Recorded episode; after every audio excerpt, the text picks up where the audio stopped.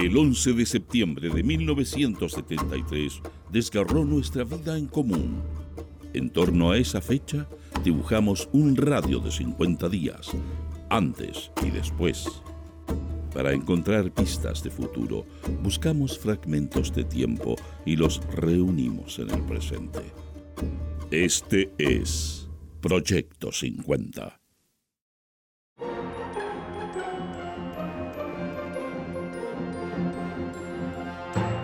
Buenos días. Estas son las principales noticias del miércoles 22 de agosto de 1973. Portadas. El Siglo. El Partido Nacional desató asonada antifracaso del plan golpista. Comenzaron por asaltar local del Partido Comunista. Cayó Comando preparaba un atentado gigantesco. Fascistas iban a actuar en todo Santiago. Los detenidos son 18 y cada uno era jefe de comando. Se disponían a actuar todos al mismo tiempo en un jueves de terror con atentados simultáneos en la capital. Vibrante y combativo, mitin de mujeres en apoyo al gobierno. Nazi Osa dirigió la turba. Derecha busca un enfrentamiento a cualquier precio. El Mercurio. Sangriento baleo marxista. 6 jóvenes heridos graves. Golpeado el diputado Rodolfo Ramírez. Total el paro de los sectores demócratas de la CUT. Desafuero de Altamirano y Garretón pediría fiscal naval.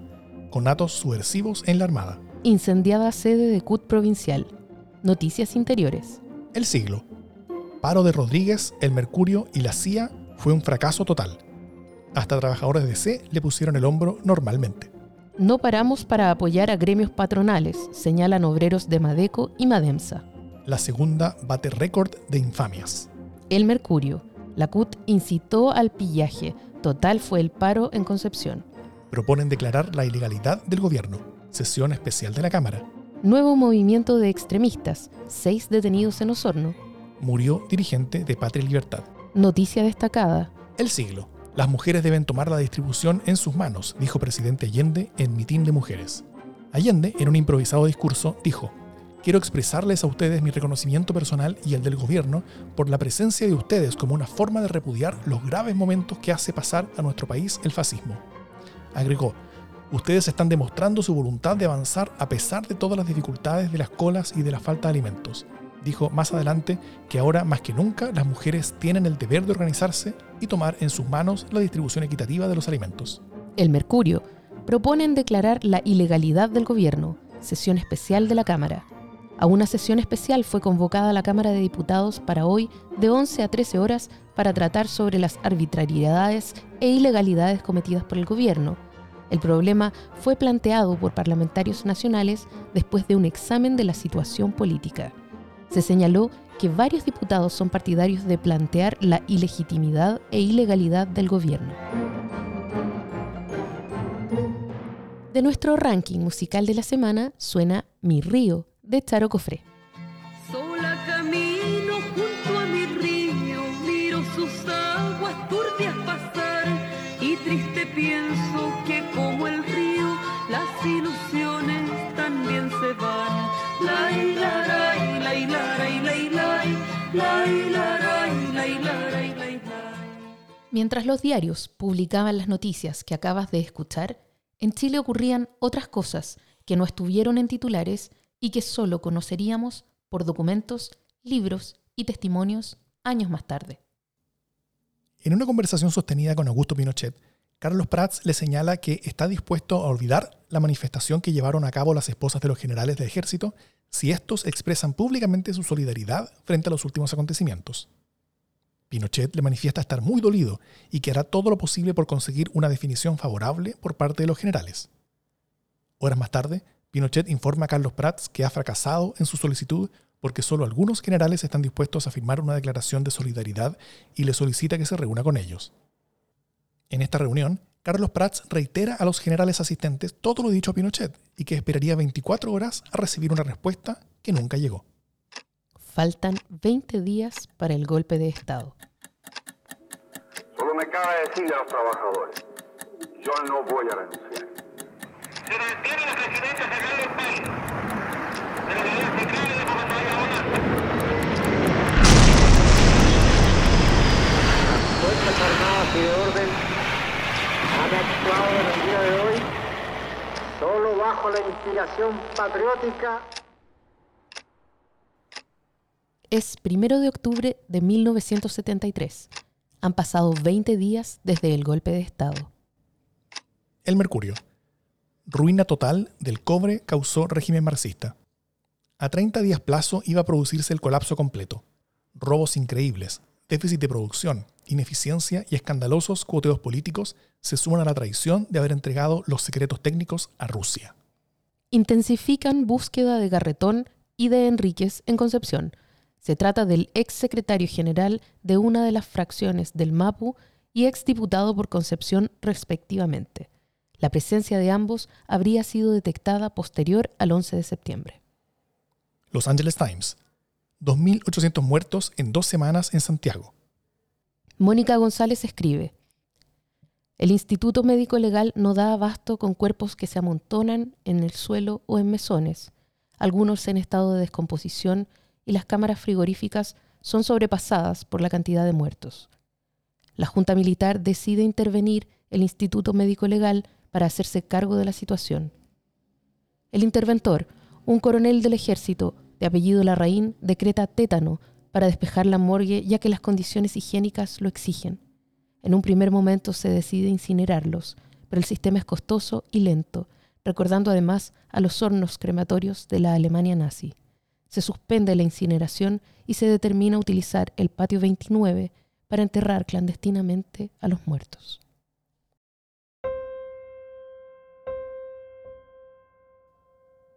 En este día sabemos que fueron asesinados José Retamal Velázquez, 21 años, estudiante normalista sin militancia en Chillán; Patricio Baitzel Pérez, 26 años, relojero de la Juventud Radical Revolucionaria en Chillán; Pedro Prado Ortiz, 19 años, soldado conscripto del ejército sin militancia en Iquique; Juan Pablo Barrera Anabalón, 35 años, zapatero sin militancia en Pinto; Roberto Ávila Márquez, 59 años, obrero de maestranza de ferrocarriles, comunista en San Bernardo; Mauricio Cea y Turrieta, 33 años, obrero agrícola, comunista en San Bernardo; Iselcio González Sandoval, 24 años, obrero agrícola, comunista en San Bernardo; Pedro Orellana Villa, 28 años, artesano socialista en San Carlos; Ramón Palma Cortés, 30 años, obrero sin militancia en San Felipe; Carlos Donoso Ávila, 30 años, comerciante ambulante sin militancia en Santiago; Gilberto Estay Estay, 46 años, auxiliar del Hospital Barros Luco, sin militancia, en Santiago; Luis Lagos Bravo, 24 años, comerciante ambulante sin militancia, en Santiago; Julio Muñoz Torres, 43 años, albañil sin militancia, en Santiago; Rogelio Ramírez Amestica, 18 años, estudiante sin militancia, en Santiago; Marcos Ríos Bustos, 15 años, estudiante de enseñanza media sin militancia en Santiago; Miguel Ángel Ríos Traslaviña, 16 años, estudiante de enseñanza básica sin militancia en Santiago; Gustavo Thorne Valenzuela, 56 años, sin militancia en Santiago; Camilo Lara Garrido, 24 años, sin militancia en Talcahuano. En octubre también fueron asesinados Gustavo Martínez Vera, 18 años, estudiante de enseñanza media socialista en San Bernardo; Francisco Curamil Castillo, 18 años, obrero agrícola sin militancia en Puerto Saavedra; Carlos Ortiz Ortiz, 22 años, obrero agrícola socialista en San Bernardo; Juan Oces Melgarejo, 22 años, sin militancia en Los Ángeles; José Miguel Larenas y Nostroza, 33 años, sin militancia en Los Ángeles; Francisco Porma Cheuquecoy, 42 años, pequeño agricultor socialista en Puerto Saavedra.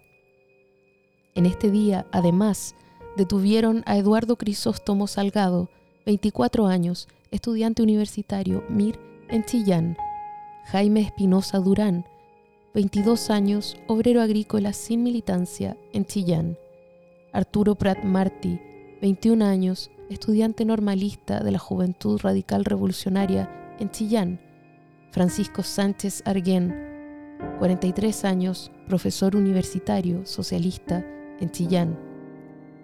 Ricardo Troncoso León, 30 años, fotógrafo, MIR, en Chillán. José Hernández Hernández, 51 años, obrero agrícola sin militancia, en Quilleco. Juan Bautista Rodríguez Escobar, 33 años, obrero agrícola sin militancia, en Temuco.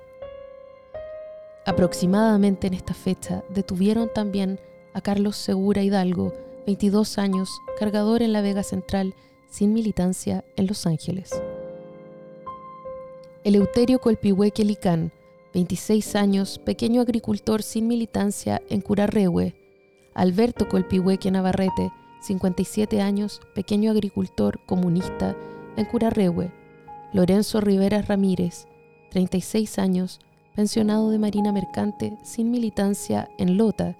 Mariano Loncopán Caniuqueo, 42 años, pequeño agricultor comunista, en Curarrehue. Todos fueron hechos desaparecer. La mayoría de ellos siguen desaparecidos.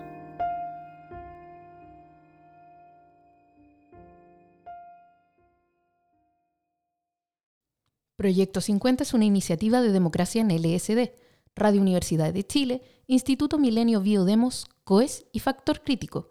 Escucha Proyecto 50 diariamente en tus plataformas favoritas de podcast y en Radio Universidad de Chile. Síguenos en Twitter e Instagram como @Proyecto50CL y escucha también nuestro espacio de análisis semanal cada lunes a través del podcast Democracia en LSD. Encuentra las fuentes y más detalles del proyecto en las notas de cada episodio.